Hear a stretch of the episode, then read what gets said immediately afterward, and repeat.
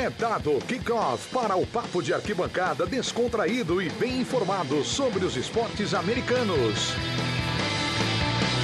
O USA na rede está no ar.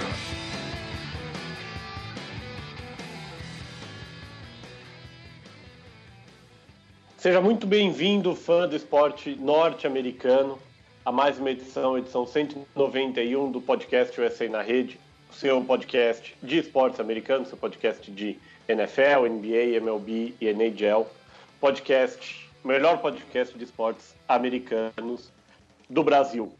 É, a gente continua vivendo a pandemia causada pelo coronavírus. Nas últimas semanas, o USA na Rede foi dedicado integralmente ao draft da NFL, draft que, que rolou no último fim de semana de maio, depois da análise da primeira rodada e no The Playoffs na WP, a análise completa do draft. A gente vira a chavinha agora e volta a falar das outras grandes ligas dos Estados Unidos, ligas essas que também estão completamente paradas por conta do coronavírus, o coronavírus que parou a humanidade, parou o esporte ao redor do mundo, tirando o campeonato bielorrusso de futebol. Lembrando que você ouve essa e todas as outras edições do USA na rede no Google Podcasts, no Spotify, no SoundCloud, no iTunes, no seu aglutinador preferido de podcasts. Não esquece de assinar o nosso feed para receber as últimas atualizações. Você já percebeu mais uma vez, sou eu, Gabriel Manda, na apresentação. E hoje é um programa muito especial. A gente fala da liga que deveria estar rolando e não está, da Major League Baseball, que tinha o seu Opening Day marcado para a última semana de março, teve que suspender o Spring Training e a pré-temporada, e agora busca maneiras de se reinventar enquanto espera uma definição sobre o início da temporada regular. Eu tenho hoje comigo na mesa o Piero Fiorelli, o Piero que esperava muitos home runs no Chase Field, de preferência do Arizona Diamondbacks, e tem que se contentar com a World Series que o Diamondbacks ganhou sobre o New York Yankees em 2001. Piero, tudo bom? Fala, Manda, um abraço para você, todos os ouvintes do, do SA na rede, um prazer estar de volta, né? Já fazia um tempinho que eu não aparecia por aqui.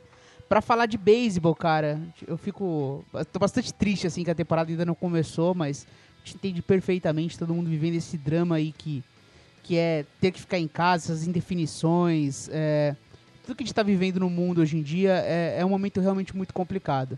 É, então, a gente tenta aqui no, num programa de entretenimento falar um pouco de notícias, também falar um pouco sobre o esporte que, que a gente tanto ama. Então vamos que vamos, falar um pouquinho de beisebol e falar um pouco da, das notícias que, que estão aparecendo por aí. Com a gente também ele que não sai da World Series de 2016, tá rodando no modo repeat no YouTube já. Luiz Felipe Sassini, Luiz, tudo bom? Tudo ótimo. E o que mais para que eu vou poder assistir agora nesse, nesse período sem esportes? A gente tem que re, relembrar as coisas boas, né? Não é, ficar pensando nas coisas ruins e toda essa situação da gente ficar preso em casa é, e, e aproveitar para deixar aqui um, um, um, nosso, a nossa lembrança ao Miguel Marte, jogador que passou pela minor leagues do Oakland A's que essa semana faleceu por, devido a complicações da, da Covid-19, que aí a gente lembra que a situação é séria, então vamos lembrar de novo para todo mundo que está ouvindo, não saia de casa, fique em casa o máximo que você puder, lave as mãos, se você tiver que sair, tome cuidado, e vamos indo nessa situação, uma hora passa. Só antes da gente entrar nos assuntos de MLB, um aviso super especial para você na semana que vem, nos mesmos moldes desse programa sobre o beisebol. A gente vai ter um, um especial sobre NBA com o Miguel Fortunato e com o Piero discutindo o futuro da temporada da NBA. NBA que foi a primeira liga praticamente a decretar o, o shutdown depois do caso do Rudy Gobert, é, primeiro jogador, primeiro esportista de renome a declarar que estava com o coronavírus. Falando agora sobre a MLB, a MLB tradicionalmente é, é, é a liga mais tradicional, ou, ou uh, como que eu posso dizer, certinha dos esportes norte-americanos. Né? Tem é, uma temporada longa, exatamente porque o beisebol é um esporte em que é, a, a, vantagem é, de um time melhor sobre um time pior, ela pode desaparecer em um jogo só. A MLB tem um, um Spring Training, uma pré-temporada de seis semanas. Essa pré-temporada foi interrompida na metade, mais ou menos, é, com o avanço do coronavírus, todo mundo mandado para casa. E basicamente desde março a gente vê muita indefinição, muitas teorias, muitas sugestões e nada de, de, de, prático definido, até porque o coronavírus continua avançando nos Estados Unidos, mais de um milhão de casos já. Piero, é, a última tese que a gente viu com força era a dos jogos é, nas sedes de Spring Training, e aí a gente tem duas correntes, uma corrente falando só dos jogos no Arizona, é, o que é mais fácil até por razões geográficas, né? Você tem muitos estádios em volta de Phoenix. E uma segunda tese que usaria também a Flórida, são os dois palcos da pré-temporada, é, com todas as consequências que isso pode ter e, claro, jogos sem torcida. O que, que você acha que é viável para a MLB no momento em que nós entramos em, em maio e a gente não tem ainda nenhuma definição, nenhum prazo, nenhuma possibilidade mais clara? Olha, mano, para ser bem sincero, levando em conta os números que a gente que a gente está observando aí de casos e de mortes e de, de complicações que a gente encontra nos Estados Unidos, não me parece prudente pensar em algo tão imediato, uma volta. Por mais que já existam movimentos, até do próprio presidente americano com os comissários das ligas, né? Não é uma questão só da MLB, né? Existe um processo de convencimento até para a volta da NBA é, e de outras ligas. A, a MLB naturalmente passa por também essa pressão. É muito dinheiro envolvido e também tem essa necessidade até de colocar algum tipo de entretenimento, alguma distração para as pessoas na televisão nesse momento. Então, acabam atropelando algumas, algumas recomendações. Em um primeiro momento, é assim, eu acho que não é viável realizar nenhum tipo de evento esportivo, pelo menos até ali o final de junho, talvez. É, julho, na, na, melhor das hipóteses.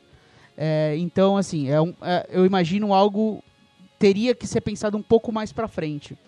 E essa questão do Spring Training tem uma questão também de adaptação a estádios, né? Muitos jogadores a gente te ouve falando sobre iluminação, sobre tamanho de estádio, sobre condições. É, como que vai ser? Você vai simplesmente juntar todos os atletas por lá, testa todo mundo, todo mundo deu negativo para coronavírus, coloca eles dentro de um hotel, só saem de lá para jogar e basicamente ficam num estilo Big Brother durante cinco meses. É isso?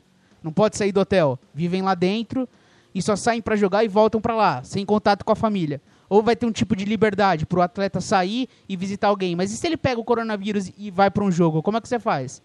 É, e também tem uma segunda pergunta.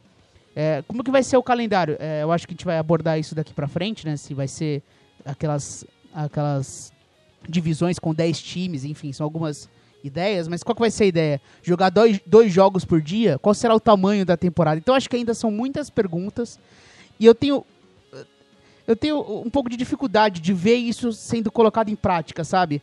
Pessoas é, vivendo nesse Big Brother em um hotel e simplesmente saindo de lá para o estádio sem contato com ninguém de fora. E isso sendo sustentável por mais do que, sei lá, um mês. Então, eu acho muito difícil, dentro do cenário atual, a gente imaginar algo que seja realmente seguro para a saúde dos atletas, para as famílias dos atletas, porque os caras têm contato com um monte de gente, e por todo mundo que trabalha ao redor de um, de um jogo de beisebol e de um esporte. Mas, caso o, o tenha que acontecer, a temporada se, chegue em, em um consenso, me parece que essa é a melhor medida. Você juntar todo mundo em um mesmo lugar evitar muitas viagens e fazer nesse, nessa ideia. Tipo, vai num lugar onde tem menos casos e, e, de lá a gente tenta tocar a temporada, que é algo mais ou menos que a gente ouviu muito se falar na NBA também. Juntar todas as delegações em Las Vegas, chega lá, joga. É, mas eu, eu, tenho um pouco de dificuldade de ver isso sendo colocado em prática e dando certo, mano. Eu sendo bem sincero. Luiz, é, a gente já ouviu teorias as mais diversas e posições as mais diversas. Por exemplo, o Piero acabou de falar da, da, do Big Brother, dos jogadores, e tem muito jogador dizendo que não se sente nem um pouco confortável é, em ficar longe da família, em ficar é, confinado em hotéis, seja eles no, no, no, Arizona, no Arizona, na Flórida ou em outras cidades dos Estados Unidos. E tem um outro ponto que começa a preocupar, que é a questão climática também, né? O beisebol não é disputado de abril a outubro por acaso. É, é impossível jogar beisebol no frio. É, a gente já vê alguns casos de problemas, seja no começo de abril, seja quando a Major League Baseball coloca o World Series para novembro. E parece muito evidente que qualquer arranjo para a temporada 2020 acontecer passa pela World Series ser disputada em novembro, com frio, mas há um, um certo limite de, de bom senso. Para você, até quando é viável que a temporada regular comece, para que a gente tenha um, uma temporada que possa se dizer minimamente justa e a partir de quando a MLB tem que considerar uh, modelos diferentes, de repente um, um playoff estendido em vez de uma temporada regular, por essa falta de, de espaço no calendário? Eu acredito que a gente já está chegando bem perto desse, que eu poderia dizer de turning point da, da organização, é, porque o beisebol é um esporte de repetição que você precisa de muito tempo e, e muitos jogos para você se aclimatar ao, ao, ao, esporte, né? Os jogadores a, a entrarem no ritmo. Então é, é muito difícil você ver eles começando a temporada do nada. Então eles definirem que daqui duas semanas é, já está liberado para começar e aí eles em duas semanas começam. No ponto eles come, definirem que vamos voltar, possivelmente a gente vai ver algum tipo de spring training acontecendo novamente, então isso vai tomar mais um tempo, então provavelmente a gente perca mais duas, três semanas, talvez até um mês antes de realmente começar. Então, se a gente não, se eles não começarem a fazer isso é, até o final deste mês de maio, é, eu já imagino que as situações vão começar a ficar muito complicadas. E a questão da justiça e do, e do trabalho em si que todos os times têm para montar os seus, os seus respectivos times é, começam a ficar bem prejudicados. Então, se até julho, meio de junho não começar a temporada, é, eu acredito que a, MLB tenha que começar a pensar em talvez não ter a temporada ou fazer essas é, alterações e fazer um tipo de temporada diferente, um playoff estendido, estendido ou é, algum, achar alguma outra forma de ter um campeonato que não, talvez não tenha playoffs, alguma coisa de, de sistema de pontuação para ver como achar a, a, uma forma de fazer justiça para se ter a temporada. É, e tem, tem, que ter, e tem que ter aquele cuidado também de você não criar uma, uma regra de jogo que não será válida para as outras temporadas, né? De repente, sei lá, diminuir o número de innings em um jogo. Eu acho que esse, é do jeito que a gente vê a, a MLB sendo uma liga tão tradicional, tão, com tanto medo de mexer no jogo, eu acho que é algo muito desconfortável para MLB viver esse momento, sabendo que ela vai precisar fazer algum tipo de adaptação ao jogo.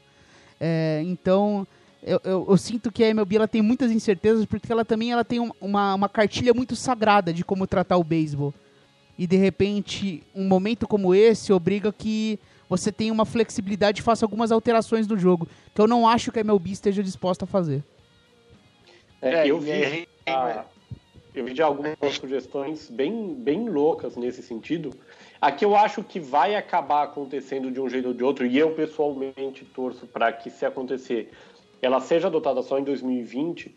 Se você tiver que redesenhar as divisões ou trabalhar com essa separação Arizona-Flórida, você vai ter que utilizar a regra do rebatedor designado na Liga Nacional. Porque você vai. Na verdade, não vai existir Liga Nacional e Liga Americana, né? É, mas eu já vi teorias muito loucas. Depois que o Luiz falar, eu até explico algumas das que eu mais gostei. É, não, eu também ia levantar o ponto que é, o beisebol é um esporte que a gente sabe que os jogadores têm certas manias, como a, a de mascar o, o, o girassol, e hábitos como o cuspe, como esse tipo é, esse tipo de manias que podem é, causar a uma, a uma transmissão da, da, da doença é, que vão precisar ser controladas. Isso vai ser uma coisa muito difícil também. É, pensando que, exatamente como o Pedro falou lá na abertura, é, como que a gente vai controlar para esses jogadores não correrem riscos? E se, se eles saírem, tiverem o direito de sair, como que a gente vai garantir que eles não transmitem a doença durante, no, no, nos próprios jogos? Tudo bem que o beisebol não é um esporte de tanto contato como alguns outros, mas é, a possibilidade está ali. Então, não só de o formato de como é, executar a temporada, mas como manter a segurança de todo mundo, não só dos jogadores, um que estiver envolvido, de, de uh, motorista de, de, de ônibus para levar os jogadores até os estádios, de pessoal, o pessoal que vai trabalhar nos hotéis, se eles ficarem todo mundo é, em um hotel só. É uma, coisa, é uma coisa muito complicada de se pensar. É, um dos, uma das coisas, certamente, se a gente tiver beisebol, mesmo em 2020 ou mesmo mais para frente vai acabar mudando é a comemoração. Comemoração não é um termo muito bom porque o beisebol é um esporte que tenta restringir ao máximo isso. Existem algumas regras é, não ditas para você não comemorar na frente do oponente, mas quando o jogador, seja quando ele rebate um home run ou quando ele anota um ponto sendo impulsionado pelo companheiro, quando ele volta ao dugout, ele costuma dar um, um cumprimento de mãos em basicamente todo o time, todos os técnicos, e aí já vão 35, 40 cumprimentos. É, isso certamente vai mudar. Comemorações de todo mundo vai romper, abraçar vão mudar. Mas não é um esporte de, de, tanto contato o tempo todo, você não tem troca de, de, de suor, né? não é igual o futebol americano no basquete que você tem um contato físico frequente. É, a, a teoria que eu, o, o modelo que eu achei mais para você é, repor uma parte do tempo que você perdeu é de fato a lógica das rodadas duplas. O grande problema das rodadas duplas diárias é que muitos estádios de spring training não têm iluminação noturna. Até que os jogos de pré-temporada normalmente eles são de tarde, tanto na conseguiria trabalhar com o Chase Field, você tem o estádio da Universidade do Arizona, que fica do lado e tem iluminação. Na Flórida você tem, lógico, é, os, os, estádios do Miami Marlins uh, e do Tampa Bay Rays, mas você teria que trabalhar com rodadas duplas de sete innings, que é o que a, as minor leagues costumam fazer. E aí é uma coisa já meio certa, ainda que a liga não tenha anunciado, certamente o roster vai ser aumentado no momento em que a temporada regular começar. É, eu já vi gente falando em até 50 jogadores, eu não acho que nós vamos chegar a tanto, porque o desgaste de rebatedores é um pouco menor, mas certamente rosters entre 30 e 40 jogadores vão ser necessários para que a gente tenha uma temporada regular com rodadas duplas ou não. A teoria que eu mais gosto, eu, não, eu, eu acho que foi no site da Major League Baseball que eu vi, você transformava basicamente é, a temporada da World Series 2020, da, da Major League Baseball 2020, em uma grande Copa do Mundo, assim. Você colocava os times divididos por divisões, igual existe hoje, cada um em uma sede, a cidade com menos casos nas respectivas divisões. E aí esses times jogavam entre si, é, pontos corridos, quem ganhava avançava, ia para outro Era o mais parecido que existe no beisebol seria o World Baseball Classic que por sinal teve as eliminações quando o Brasil se preparava da, da estreia. É, o que serve como alento e talvez sirva como exemplo, a gente conversava fora do ar, é o retorno da, da KBO, da Liga Coreana. A Coreia, que é o país da Ásia, talvez, que melhor trabalhou essa questão entre os países que têm o beisebol é, como um esporte relevante e que tem a liga marcada para retornar já no dia 5 de maio. Piero, como é que vai funcionar esse negócio? É, então, cara, a Liga Coreana ela já tá vivendo esse processo de pré-temporada, né? A gente vê, a gente já vê as fotos dos jogos, é aquela coisa, né? Aquele clima de velório, né? Porque é um estádio vazio, aquela coisa triste, e os, os todos os árbitros, né? Os umpires com máscaras, é, e tem toda uma restrição de segurança até para número de câmeras, profissionais que vão trabalhar envolvidos com o jogo. E tem a questão também que é muito grave, que é como a gente comentava, dessa questão do lockdown, de não poder deixar os jogadores se relacionarem com o mundo externo, você tem que manter eles dentro de, de um hotel para não ter contato com o mundo exterior, porque um caso de coronavírus você contamina a temporada inteira, a competição inteira. Então, muito do que a gente já ouve lá na Coreia do Sul é o seguinte: um jogador foi testado com o coronavírus. Foi testado, a partir de agora a liga para por três semanas. Porque o processo da cura do coronavírus, né, da, do, do, do, do Covid-19, tá ali na casa dos 16, 17 dias, né, de tudo que a gente ouve dos especialistas. Então você obriga basicamente a liga a parar por três semanas. E aí você tem que novamente fazer um teste em massa diário, praticamente, com os atletas.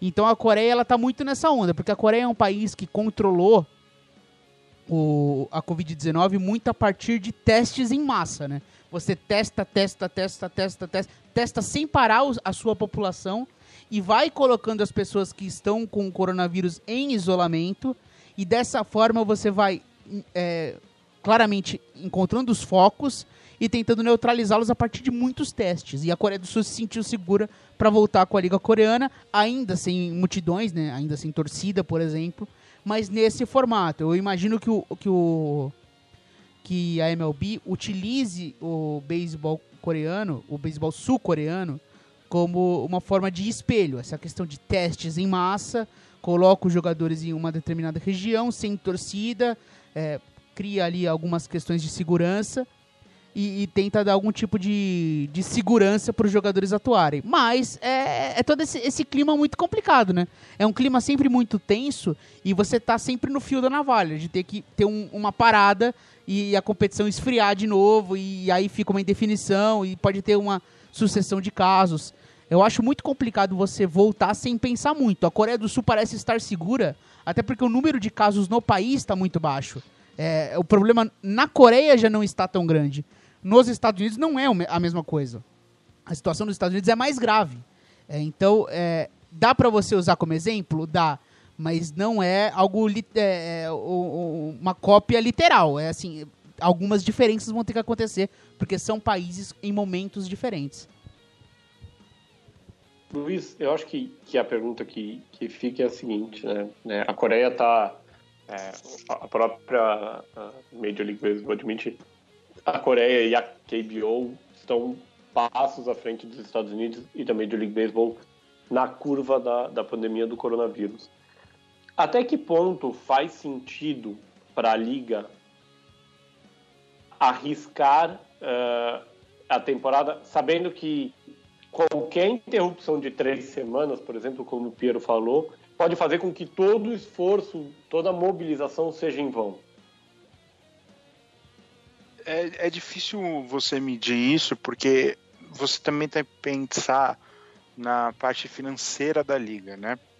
É, quais vão ser os ganhos dos times em fazer a temporada é, sem torcida, por exemplo?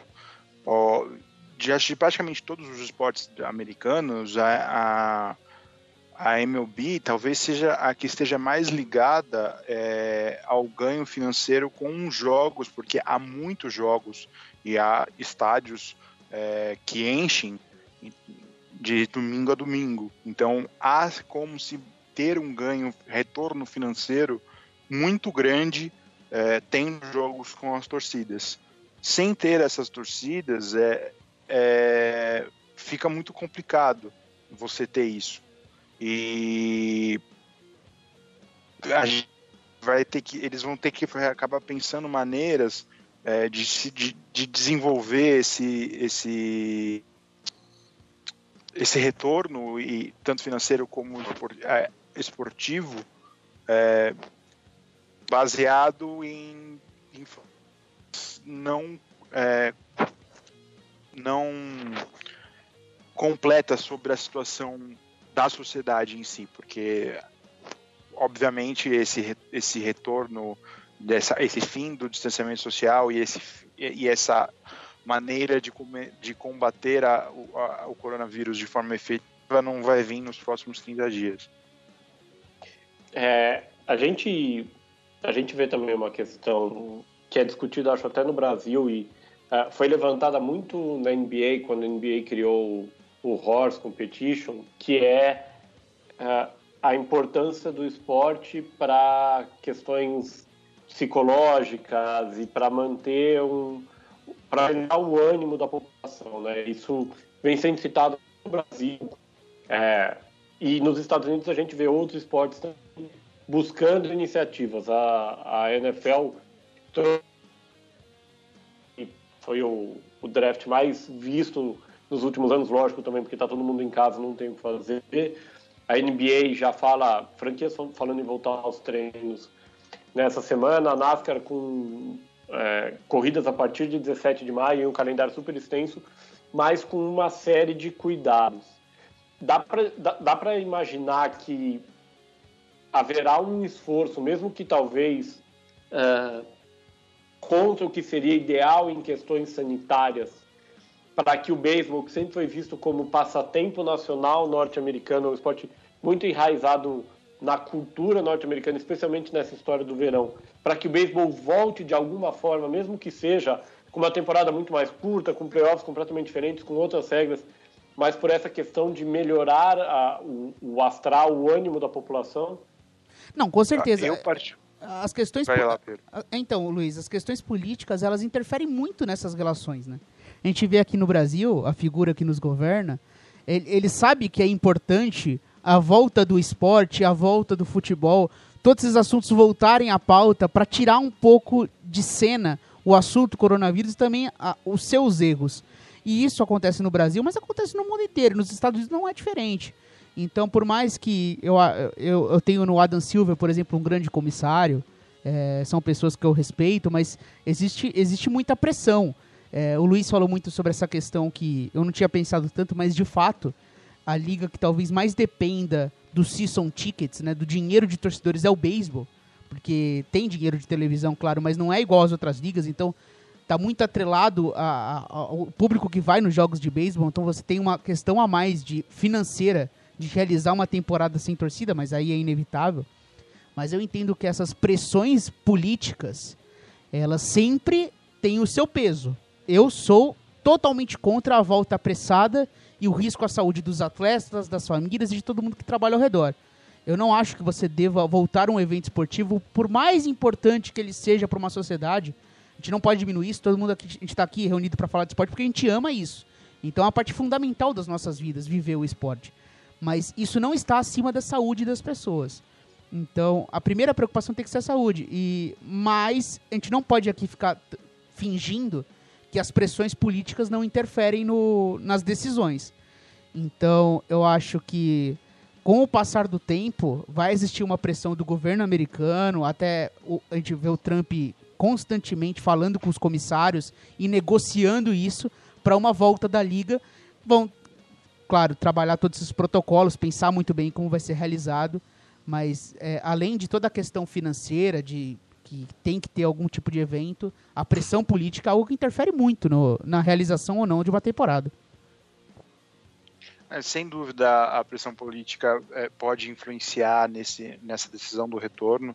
É, eu acredito que o B, a MLB em si, o beisebol, é, teria o interesse de voltar o mais rápido possível, mas se eles estivessem realmente é, focados nisso, é, por todos, por todos os motivos que sejam, né, ou pela pela a, a tradição do beisebol ser o passatempo, o passatempo do, da nação americana ou é, as questões financeiras e, e, e, talvez as questões políticas, o beisebol talvez seria o que tivesse mais maior interesse de voltar o mais cedo possível, porque a NBA a NHL é, eles, eles teriam uma situação que é voltar já nos playoffs, é, voltar pegar a, a, a classificação do que estava e voltar, voltar em, em situação de playoffs e fazer um, um, um, uma, um, restante de temporada em um mês, um mês e meio e acabar a temporada.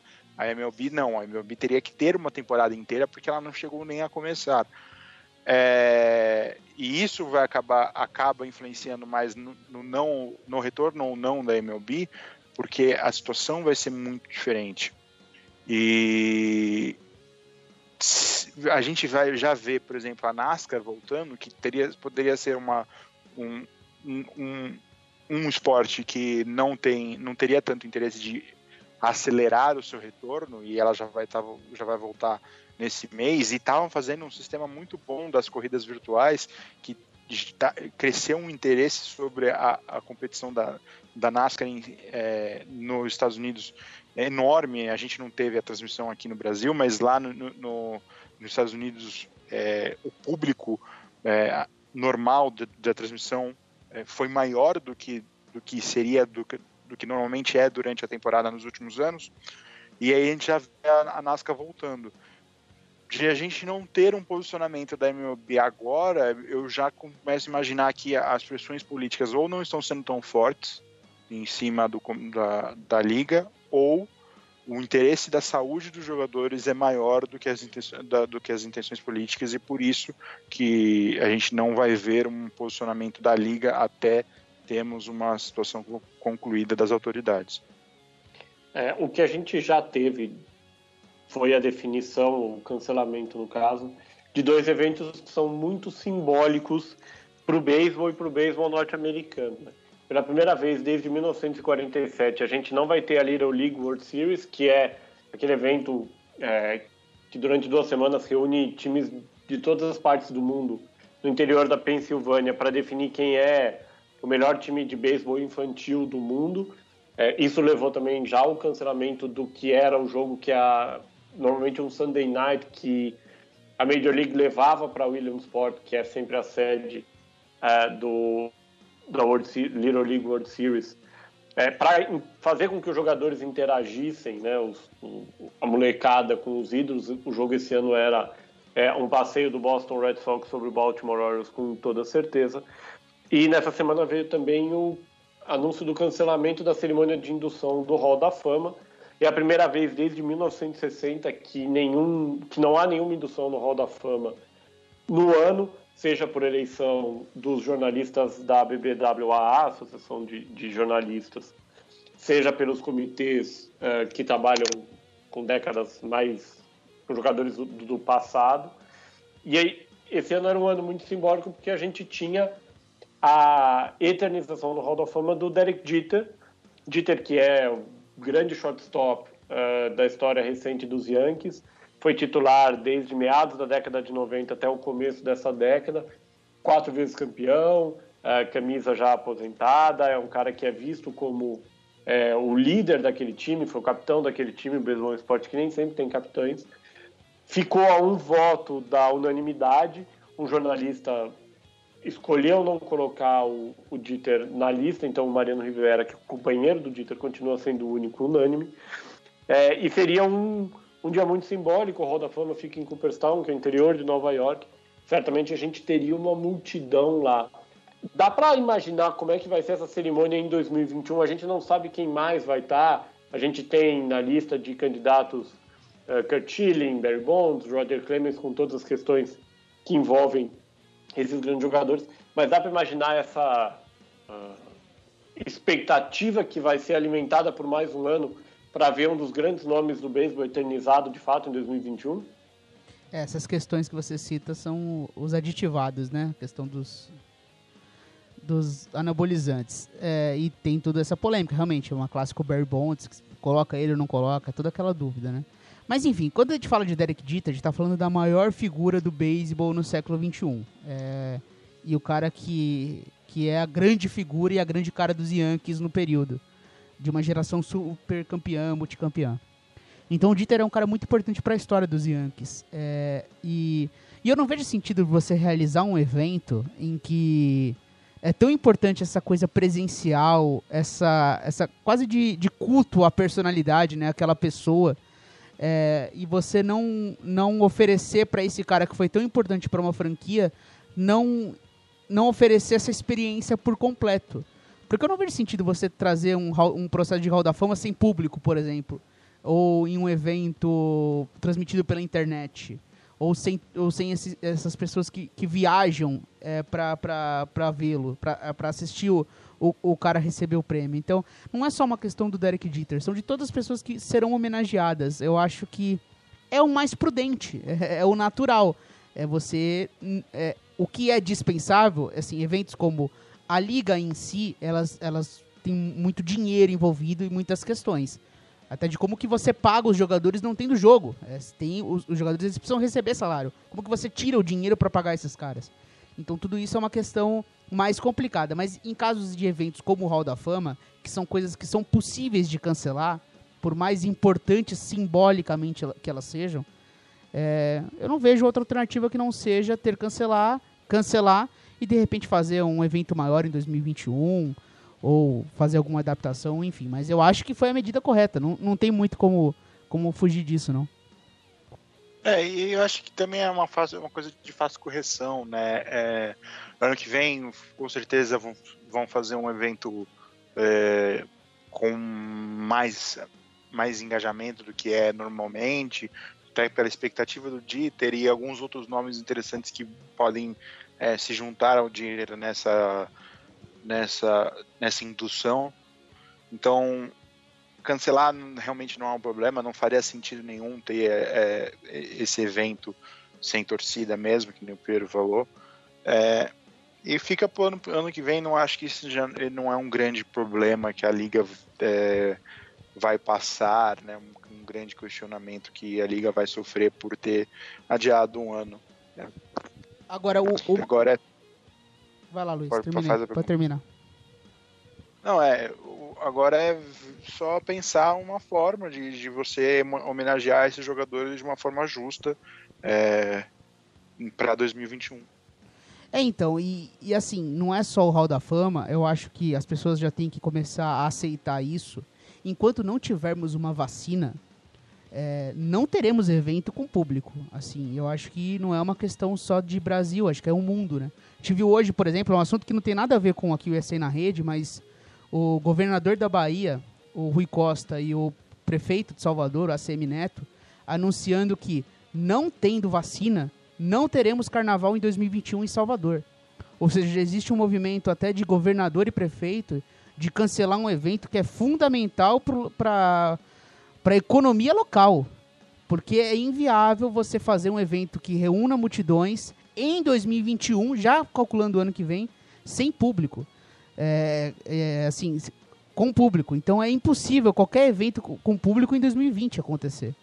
É, e talvez em 2021, dependendo de quanto tempo demore para a vacina acontecer. Então, assim, os esportes eles vão ter que se adaptar para a temporada 2020, mas eu acho que é uma questão também para a próxima temporada. Enquanto não tivermos uma vacina, qualquer foco de transmissão do coronavírus pode gerar uma nova epidemia, uma nova pandemia e um novo ciclo da doença.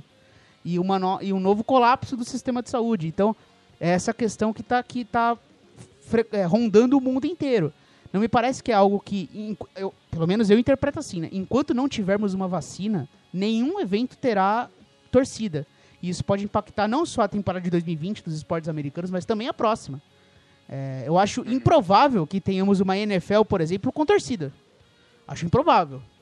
Ficaria muito surpreso se tivéssemos. Então, eu acho que não é uma questão só do beisebol ou do Hall da Fama, né? É, eu acho que demoraremos ainda um tempo para termos evento com torcida, com público, enfim. É, a, a, situação é, é muito maior na prática do que é, um evento, ou um esporte, ou mesmo um verão. Né? A gente já viu a discussão até, é, o Piero citou o carnaval, até sobre a Olimpíada de Tóquio e a possibilidade de ela, se acontecer, acontecer sem público também, porque de fato, enquanto não houver uma uma forma de curar a doença ou de impedir que de, de, criar uma imunização na população, seja pelo plano de expor as pessoas lentamente a doença, que aparentemente não é uh, não funciona igual, por exemplo, a catapora, que você pega uma vez e está ileso, seja por meio de uma vacina, de fato a tendência é que a gente tenha regras de uh, engajamento social completamente diferentes. Isso vale para um escritório, isso vale para o carnaval, isso vale para um para um estádio, para uma arena, para um ginásio, para o que quer que seja. Fechando um pouco essa questão do coronavírus, a gente já chegou à conclusão aqui que a MLB, se acontecer em 2020, vai ser diferente. Provavelmente vai ser mais curta, certamente vai começar mais tarde, porque já deveria ter começado mais de um mês atrás. E provavelmente vai terminar mais tarde também. Tem alguém, alguma franquia que leva vantagem ou que entra com uma desvantagem no que pode ser uma temporada regular 2020 na visão de vocês por conta dessas alterações? É, eu acredito que times que seriam aqueles times de meio de tabela, que no início do ano não sabem se lá, lá na trade deadline vão ser vendedores ou compradores, é, começam a ter uma pequena vantagem, assim, por exemplo, um, um Chicago Cubs ou, ou um, talvez o Cincinnati Reds que estava montando um time forte, mas provavelmente ainda não seria um time é, de para disputar esse ano, ganham a possibilidade de ter, de conquistar esse título esse ano, se a, se a temporada realmente acontecer, né? Porque dependendo do tamanho dessa temporada, se você começa quente, você vai ter uma vantagem é, maior e que em outros anos com certeza você não teria. E aí times que, por exemplo, são aqueles times que a gente bota como contenders né, do ano, aqueles times que, que a gente faz as, as apostas como o Los Angeles Dodgers ou o New York Yankees, é, que podem começar a temporada num ritmo é, talvez que não bata com o que é, se estava esperando deles, e aí a recuperação não, não vai ter aquele tempo de recuperação para eles fazerem isso. Por exemplo, esse ano passado a gente viu um Washington Nationals que começou uma, uma temporada terrível, que muito, todo mundo achou que a temporada em maio já tinha acabado para eles praticamente, e eles se recuperaram e levaram o título. Esse ano a gente não vai ver, então esses times que se montaram pensando em conquistar o título é, não vão ter o direito de errar no começo da, da temporada se ela houver. É, tem algumas perguntas aí, né? Porque quantos times vão para os playoffs também? Se calcula muito isso, né? Se você tem um realinhamento de divisões, o que pode, provavelmente pode acontecer, é, porque não faz sentido você jogar em dois, três estádios e manter as mesmas regras de Liga Nacional e Liga Americana, porque já o conceito da, de toda a temporada ela, ela se perde. Então, é, partindo do, da, da ideia de que vai ser um evento em locais determinados é, e de repente com esse realinhamento pode ter mais, mais times nos playoffs. É, então tudo isso conta. Eu acho que times com bullpen muito forte vai ser um diferencial, porque se a gente calcular dois jogos por dia, de repente o mesmo time jogando mais vezes dois jogos por dia, você pode calcular de repente um time fazendo oito, nove jogos por semana. É, eu acho que o peso de você ter muitos arremessadores no seu elenco de bom nível vai fazer a diferença. Então acho que times que têm um bom bullpen e um grande número de bons arremessadores pode fazer a diferença, pode ser fundamental. E um time como o Yankees, eles acabam sendo favorecidos. É, eles têm essa dificuldade, claro, que o Luiz falou, né? Porque você está mais no fio da navalha, você tem menos tempo para se recuperar de de repente uma sequência de derrotas. Mas os Yankees começariam a temporada sem o Judge e sem o, o Stanton, o Giancarlo Stanton. Mais uma vez, os dois que tiveram muita dificuldade de jogar em 2019, eles mais uma vez começariam a temporada lesionados. E de repente, nesse, nesse período aqui, você consegue recuperar eles e trazer dois dos melhores rebatedores da liga saudáveis para esse momento de, de afunilamento e da liga acontecendo mais rápido.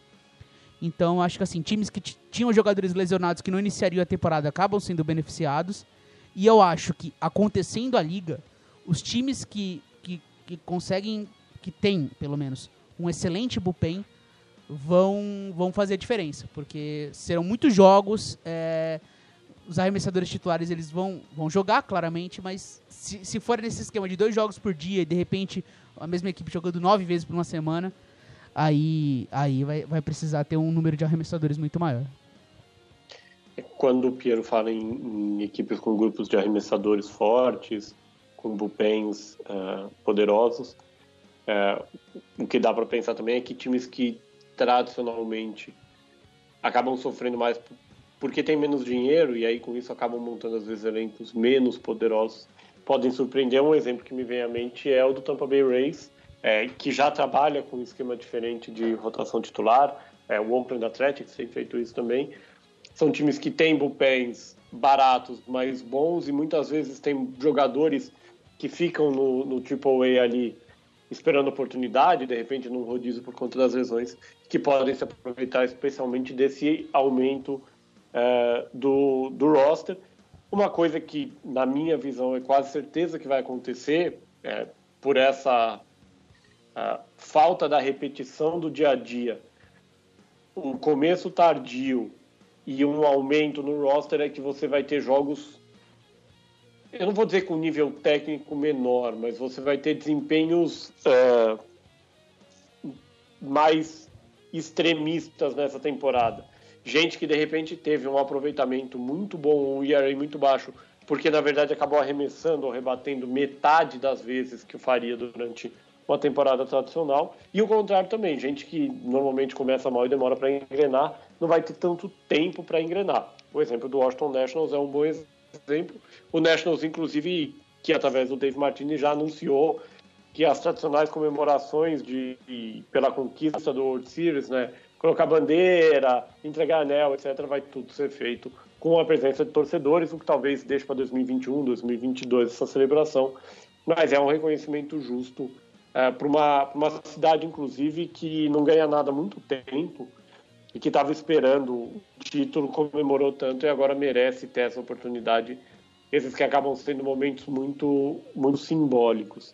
Uma, uma outra questão para a gente abordar, pode falar, Pedro. Não, e tem uma coisa também, né, Mando? É, com o aumento do número de, de jogadores no roster, é, eu acho que a função da, das ligas menores elas vão acabar perdendo sentido e até essa dificuldade de você realizar as ligas menores, né?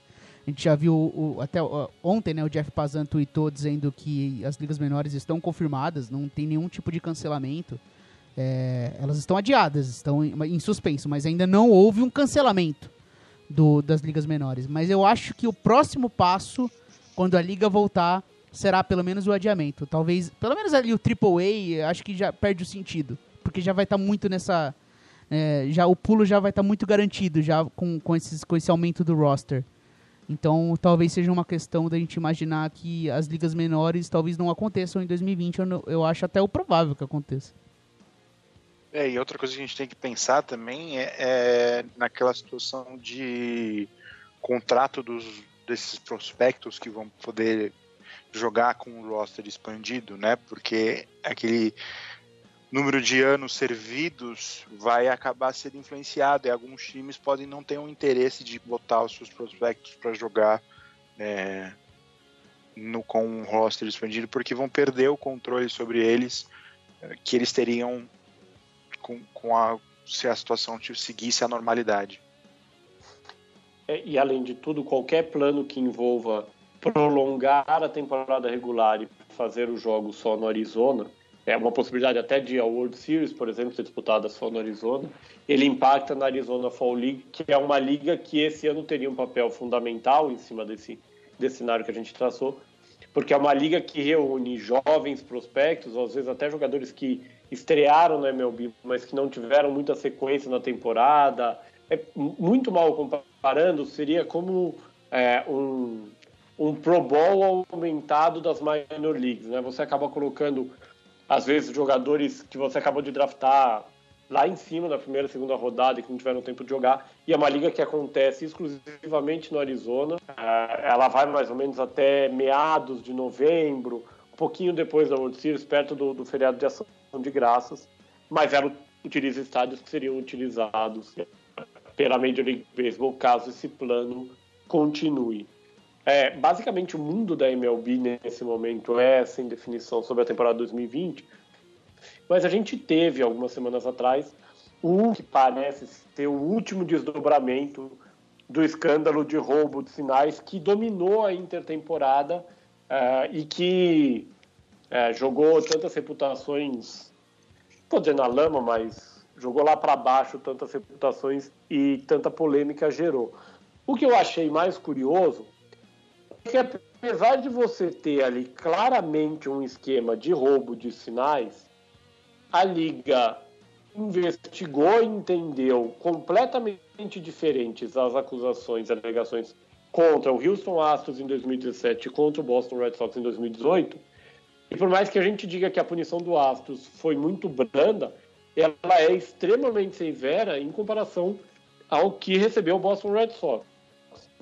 Só para lembrar, no caso do Boston Red Sox, a MLB concluiu que essa foi uma atitude tomada pelo operador do replay do Boston Red Sox, que é um ex-jogador de minor leagues das franquias, suspendeu esse cara por, por um ano, por 2020, o JT Watkins, e tirou uma escolha de segunda rodada dos Red Sox. No caso dos Astros, o time perdeu as escolhas de primeira e segunda rodada em 2020 e 2021, pagou 5 milhões de dólares e teve o Jeff Lunhall e o AJ Hint suspensos por toda a temporada de 2020 e depois demitidos.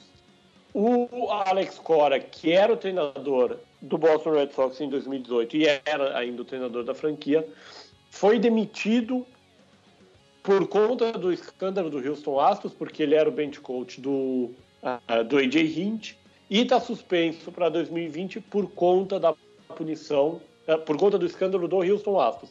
No fim, esses três caras acabaram se dando mais ou menos bem, porque uh, com a história toda do coronavírus, talvez nem tenham que cumprir uma punição per se, mas perderam o emprego. É, Luiz e Piero, por que, que foi tão discrepante essa punição dos Red Sox em comparação com o Houston? a gente tem dois, dois pontos de vista que a gente pode tomar nessa situação. Uma é pela a importância dos dois times, e aí eu peço desculpas aos torcedores dos Astros, mas é, Boston é muito maior que o mercado de Houston, e o time de Boston concluiu muito mais coisas na história do que o time de Houston. E aí pode ter um favorecimento. Não é necessariamente o que eu penso, mas é uma, é uma linha que a gente pode é, analisar que tem acontecido. Eu acho, eu acredito que o fato de dos jogadores e dos treinadores de Houston estarem mais envolvidos do que o time de Boston pode ter influenciado na, na conta final das punições. Apesar que a gente tem que lembrar que os, os treinador, o, o, treinador do, do Houston né, e o, o, general manager do Houston e o Carlos Beltran, que acabou perdendo o seu recém-contrato com né, o Mets de, de, para ser o treinador do, do time de, no, de Nova York, é, se desencadearam né, devido a uma atitude do dono do Houston que optou por demitir o treinador e o, e o, e, o general manager depois das punições, é, uma, algo que a liga não tinha feito, uma, uma atitude branda que a liga não tinha feito. Na, na, na época que rolou a punição do, do, do dos Astros, é, a gente viu que foi uma punição branda, que a liga não quis tomar muito partido sobre a situação, e aí a, a situação mais drástica veio da atitude do dono, tentando livrar um pouco a cara do time, a imagem do time, né? Não necessariamente a, tomando uma atitude que, que eu acho que ele concorde, que teria é, em todas as situações polêmicas, mas tentou livrar a cara do time. É, é, é tudo isso que a gente tem que visualizar para essas duas punições. É, eu acho que assim, o peso da camisa ele sempre pesa, é, isso é fato. Mas também o caso dos Astros, é, assim, ele é um, ele foi quando foi descoberto, é, as ligações entre toda toda a franquia ali, todo, todos os funcionários, todo mundo estava muito conectado ao caso, né? Então é, é general manager, é técnico, é, é, todo mundo. São até os jogadores, claro, né? Que acabaram saindo ilesos. Mas... É, a gente até comentou que, que pior foi não ter tido uma punição aos jogadores dos Astros, porque a gente sabia, é, era um fato, e as desculpas, por exemplo, do Altuve para não arrancarem a, a, camisa dele naquela, naquela situação é uma das coisas mais toscas que eu já vi na minha vida. É, e a gente era muito mais evidente uma, uma participação de todas essas pessoas mais importantes né, para a liga na, no envolvimento da, desse, desse escândalo e já em Boston não era tão evidente. É, então, é, todo mundo ali estava conectado, né? A, a, franquia, a organização em geral, Houston Astros, estava todo mundo conectado e dentro daquela ideia de, de, de, de fazer o roubo dos sinais e o barulho lá do, da lata do lixo, tudo aquilo ali que a gente já ficou, ficou muito conhecido em 2017. E a gente não sabe até que ponto isso foi usado nos outros anos, de repente, de uma outra forma, né? Não com barulho tão evidente, mas de outra forma. Tudo é, a partir do momento que você descobre um caso, você tem direito de desconfiar de tudo que aconteceu depois, né? Ou até antes. É, então a gente tem que se colocar no direito de desconfiar de tudo. Eu acho que foi uma punição muito branda também para Boston, por mais que não conseguissem provar a relação do Alex Cora ou de mais pessoas da organização. Mas é aquela coisa, né? Você simplesmente pegar um operador de vídeo e colocar a culpa nele, mas pelo amor de Deus, gente, isso não desce, né? É, é, o, é o, cara, é. é. o cara que é o, o, o, malvadão e todo mundo é inocente. Isso é uma coisa absurda. É, a única coisa que me preocupa é que quando a gente vai ouvir entrevistas de figuras importantes, como é o próprio da, é, o, o, o Davi Ortiz, falando de por que, que você está punindo o Boston? Esse tipo de coisa que fizeram aqui, todos os times fazem. É, então, você começa. É, a gente está vendo claramente que existe um movimento na, na, MLB atual, até porque não existe uma grita de outras franquias. É assim, se você acha absurdo o que está acontecendo em Boston e a punição é tão branda, o natural é que haja uma mobilização coletiva de crítica à punição, correto? E a gente não vê essa mobilização toda. E a gente, aí a gente fica se perguntando: será que o Davi Ortiz não tem razão? Será que não é uma ação coletiva? Será que não está todo mundo nessa? Não no formato Houston Astros, que não chega àquele nível, mas de alguma forma todo mundo está usando a tecnologia a seu favor para roubar sinais, e isso está meio que sendo legal, entre aspas, no jogo. Então, eu acho que é uma discussão muito complicada que, que parte de uma questão ética, do que é ético e do que não é ético, e de como o beisebol ele funciona atualmente. Então, assim, eu acho realmente muito complicado. Mas se eu fosse, fosse responder, eu acho um absurdo você simplesmente punir um operador de vídeo, dar uma suspensão de um ano para um técnico e tirar uma escolha de segunda rodada, sendo que você fez tudo o que você fez com Houston. Por mais que sejam casos que tenham as suas diferenças. É, mas, quando você olha essa punição, você fala: peraí, tem alguma coisa estranha aqui. É, por que, que essa punição é tão grande? Por que é tão pouco? É, então, são perguntas que a gente tem que levantar. Sim, e, e, é uma coisa que eu também que aí eu vou criticar na, na fala do Ortiz é que se é uma coisa que está sendo tão comum, se é, se é realmente tão comum, então mostre que os outros times também faz, fazem isso e levem a liga à opção de, de, de ser uma coisa banal. Né? Eu acho que criticar, ah, fomos, é, por que estamos sendo punidos? É uma coisa que todo mundo faz. Tá, mas vocês estão fazendo e vocês foram pegos fazendo. Então, uma coisa não, não, não, não, não cancela a outra. Sim. É que nem a, o pessoal que criticou, agora eu vou esquecer o nome do jogador que, que, que deflagrou tudo isso do Houston Astros, mas Mike criticar ele... Mike Fierce. Isso, isso. É, criticar o Fierce porque ele, ele, ele levou isso à tona. Entendeu? É, é tipo, o, o, quem, tá, quem tá certo né, é quem estava fazendo, ou é quem tá, ou, ou é quem, quem tá errado, quem está evidenciando que isso está acontecendo. Essa é uma é, a, a, a fala do Ortiz me leva para um, um caminho se eu não, eu não concordo com o Ortiz. A punição deveria ter sido feita, deveria ter sido bem maior, por sinal. É, a, a, questão não é se ah, por que você está punindo Boston ou não. Boston tinha que ser punido do mesmo jeito que, que Houston foi. O que a gente tem que, que discutir, então, se é se todo mundo está fazendo, então vamos, vamos, vamos botar isso dentro da regra. Vamos é, botar como uma opção. Né? Se, se, você não quer que o seu time não seja punido por causa disso. É. Na visão de, de vocês, é, o, o fato de essa punição ter vindo no meio da pandemia e ela excluir a organização, essa história de que ninguém sabia, porque o, que a liga alega é que é, o Walters ele utilizava as imagens para decodificar os sinais durante os jogos, o que é diferente de você fazer antes dos jogos. Antes dos jogos é uma prática aceita você utilizar as informações para tentar buscar tendências. E ele passava isso para os jogadores e os jogadores não entendiam que isso estava acontecendo com base em imagens do meio do jogo e não do começo. Vocês acham que esse cenário, quando voltar a temporada, ou na próxima temporada, se a gente por um acaso não tiver beisebol em 2020, vai fazer com que exista uma reação menor contra os jogadores do, do Boston Red Sox e da, seja dos outros jogadores, seja da própria imprensa, do que aconteceu em relação ao Houston Astros. A gente viu muitas críticas de torcedores, muitas críticas da imprensa, muita bolada e provavelmente veria muito mais bolada, né? Tinha até uma é, é, casa de apostas em Las Vegas aceitando apostas em quantas boladas o Altuve ia receber, o Bregman ia receber, até por conta de todo, na minha visão, papelão que eles fizeram ali depois, dando uma coletiva que não dizia nada, todo mundo com resposta pronta.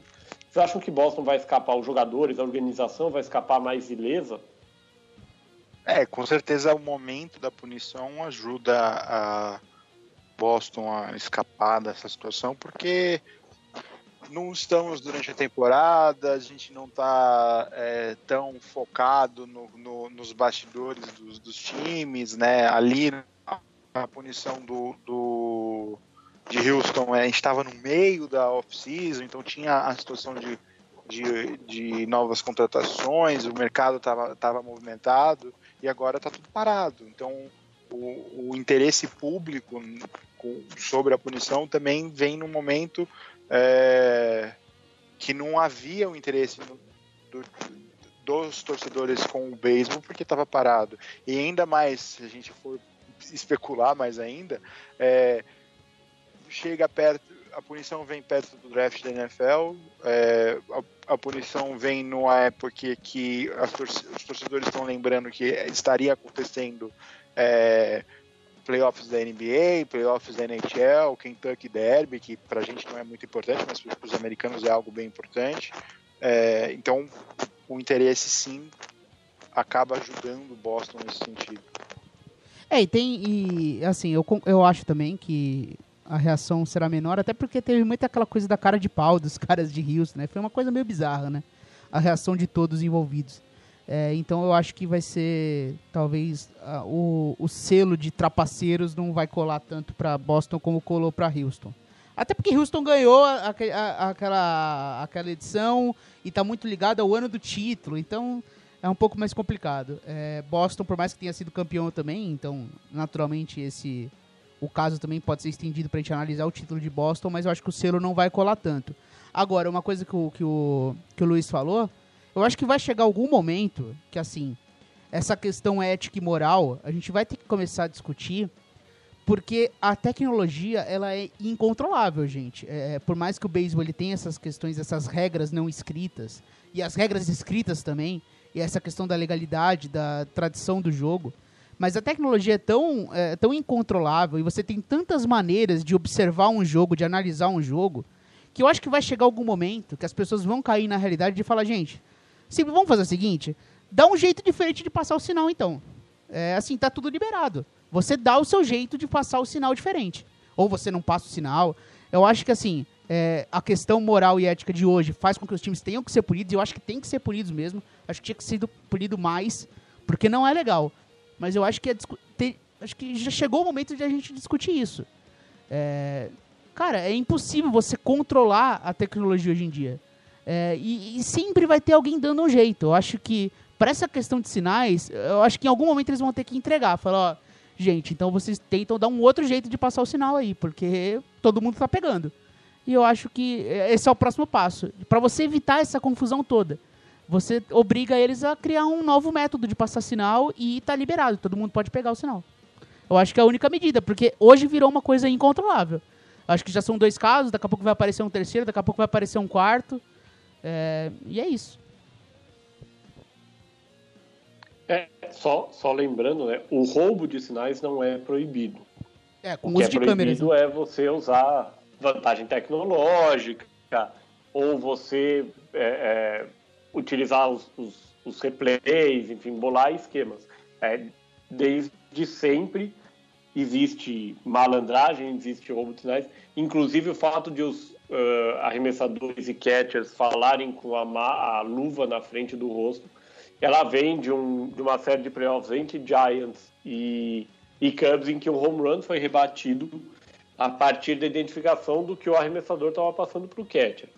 Mas, de fato, é, como a gente já viu em outros momentos, fica muito difícil você trabalhar contra a tecnologia e é mais fácil, às vezes, você determinar novos limites do que você boicotar tudo. É, a natação, em, em, um determinado momento, no começo do século, optou por fazer o contrário. Né? Ela proibiu todos os trajes de determinada tecnologia, mas de, liberou um certo espectro, porque você estava tendo vantagens absurdas a cada, a cada prova, praticamente, a cada etapa do, do circuito mundial. Eu concordo com o Piero que em algum momento isso vai acontecer. Em algum momento a liga vai traçar novos parâmetros. E aí tem um outro lado também, você tem franquias que hoje inovam em como evitar esse roubo de sinais. Você tem códigos diferentes para arremessadores diferentes, enfim, vai da criatividade Sim. de cada um também. É, quando a liga limita a, as idas do catcher ao bullpen, você também acaba dando uma vantagem para quem está querendo roubar sinais, né? Porque você não consegue trocar tanto. É, é, ou, de, ou de repente você podia trabalhar com de repente um ponto no ouvido do catcher e aí o, o pitcher ele consegue conversar com o catcher, então ele fala com a luva e passa o arremesso.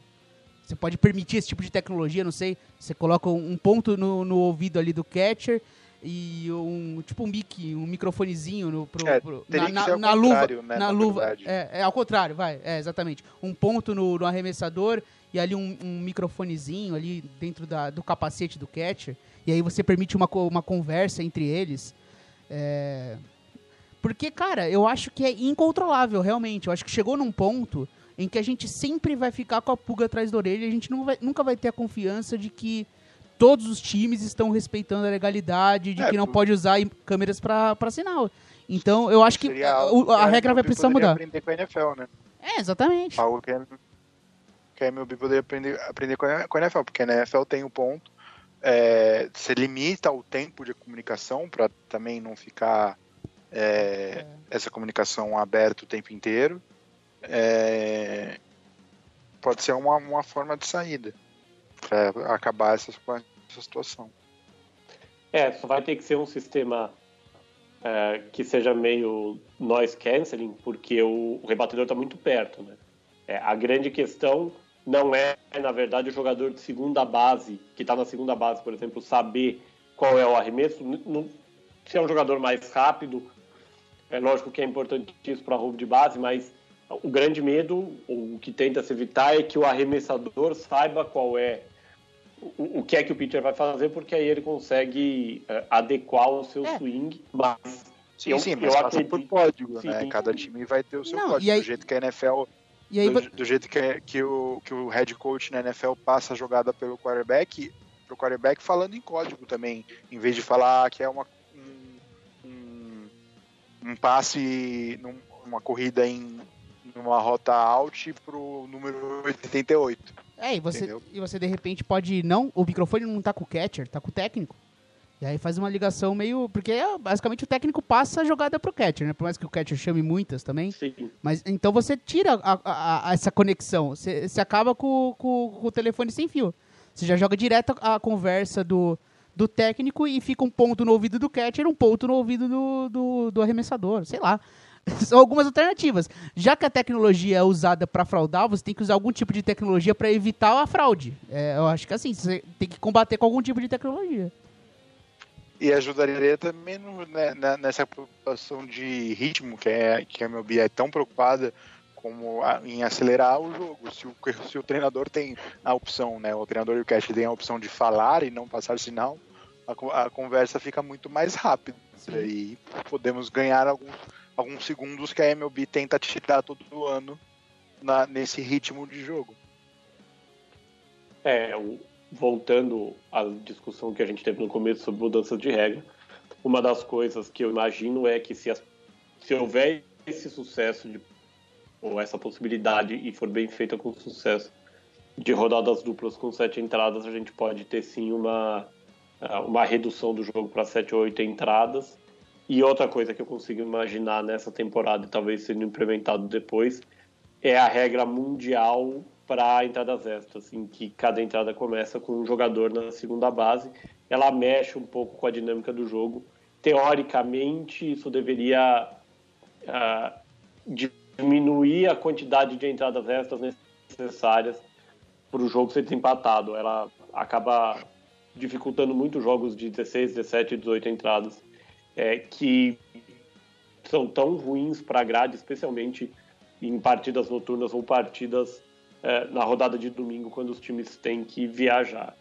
Mas tudo isso a gente vai discutir na próxima edição do USA na Rede sobre MLB, que eu espero honestamente que seja feita com a temporada regular, não começada, porque acho isso muito difícil, mas pelo menos encaminhada. É, eu como um fã do beisebol, espero ainda ver beisebol, ver Major League Baseball em 2020. Vai ser diferente, vai ser uma temporada regular é, fora do padrão, mas ter jogos de beisebol vai ser muito bom depois de um. Eu sempre falo que é um longo e tenebroso inverno, porque o beisebol é o esporte do verão nos Estados Unidos, mas esse ano o inverno está demorando muito para passar, já chegou até no inverno brasileiro e nada do beisebol voltar. A gente encerra aqui essa edição 191 do podcast USA na rede. Lembrando que você ouve todas as edições no seu é, aglutinador preferido de podcasts, Google Podcasts, Spotify, SoundCloud, iTunes. Assine o nosso feed para não perder as uh, edições no momento em que elas vão ao ar. E lembrando também que na semana que vem o podcast USA na rede vai trazer essa mesma discussão que a gente teve aqui sobre a MLB, mas focada na NBA. A NBA que também tenta retomar sua temporada regular, ou se não os playoffs, mas tenta retomar o, o basquete para definir o campeão da temporada 2019-2020, sem afetar tanto a preparação para a temporada 2020-2021, que deveria começar no final de outubro, começo de novembro. A gente já vê até possibilidade de a temporada regular começar em dezembro. Eu, Gabriel Manda, eu me despeço agradecendo mais uma vez a você que acompanhou a gente nessa edição e agradecendo, claro, a nossa mesa. Piero Fiorelli, foi um prazer mais uma vez. Valeu, Manda. Um abraço para você, pro Luiz. Foi muito legal conversar sobre beisebol aqui. Igual você falou, né? A gente tá bastante ansioso para assistir a temporada e fica aí a promessa, né? Quando o beisebol definir a situação, determinar uma data, as regras do evento, a gente voltar aqui para fazer uma prévia, né? Aí sim, falando de jogo, falando da, das contratações, dos, dos movimentos da off-season e uma prévia da temporada, que eu acho que é o que todo mundo quer ouvir, né? Falar do esporte em si. E acho que quando tudo estiver ok, a gente volta aqui para falar sobre isso. Um abraço para você, pro Luiz e todo mundo que curtiu essa na rede. Fica o convite aí, galera. Escutem semana que vem que a gente vai fazer o mesmo esquema, só que falando do basquete. Luiz Felipe Sassini, foi um prazer mais uma vez. Prazer foi meu, agradeço é, o, o, convite para falar de beisebol, que é muito interessante. É, agradeço ao, também ao, ao Piero pela participação. É, para todo mundo que está ouvindo, fique em casa, lave as mãos, né, aquele recadinho que a gente está deixando sempre. Vamos tentar nos ajudar para passar por esse tempo é, difícil, mas que com certeza vai passar. E eu me despeço repetindo as palavras do Luiz. É, seja prudente, seja consciente, seja coerente, fique em casa. Se tiver que sair só em necessidade extrema, use máscara, lave as mãos, evite contato com o rosto, se cuide. Vem muita coisa boa por aí em 2020, em 2021 e tenho certeza que você não quer perder. Abraço.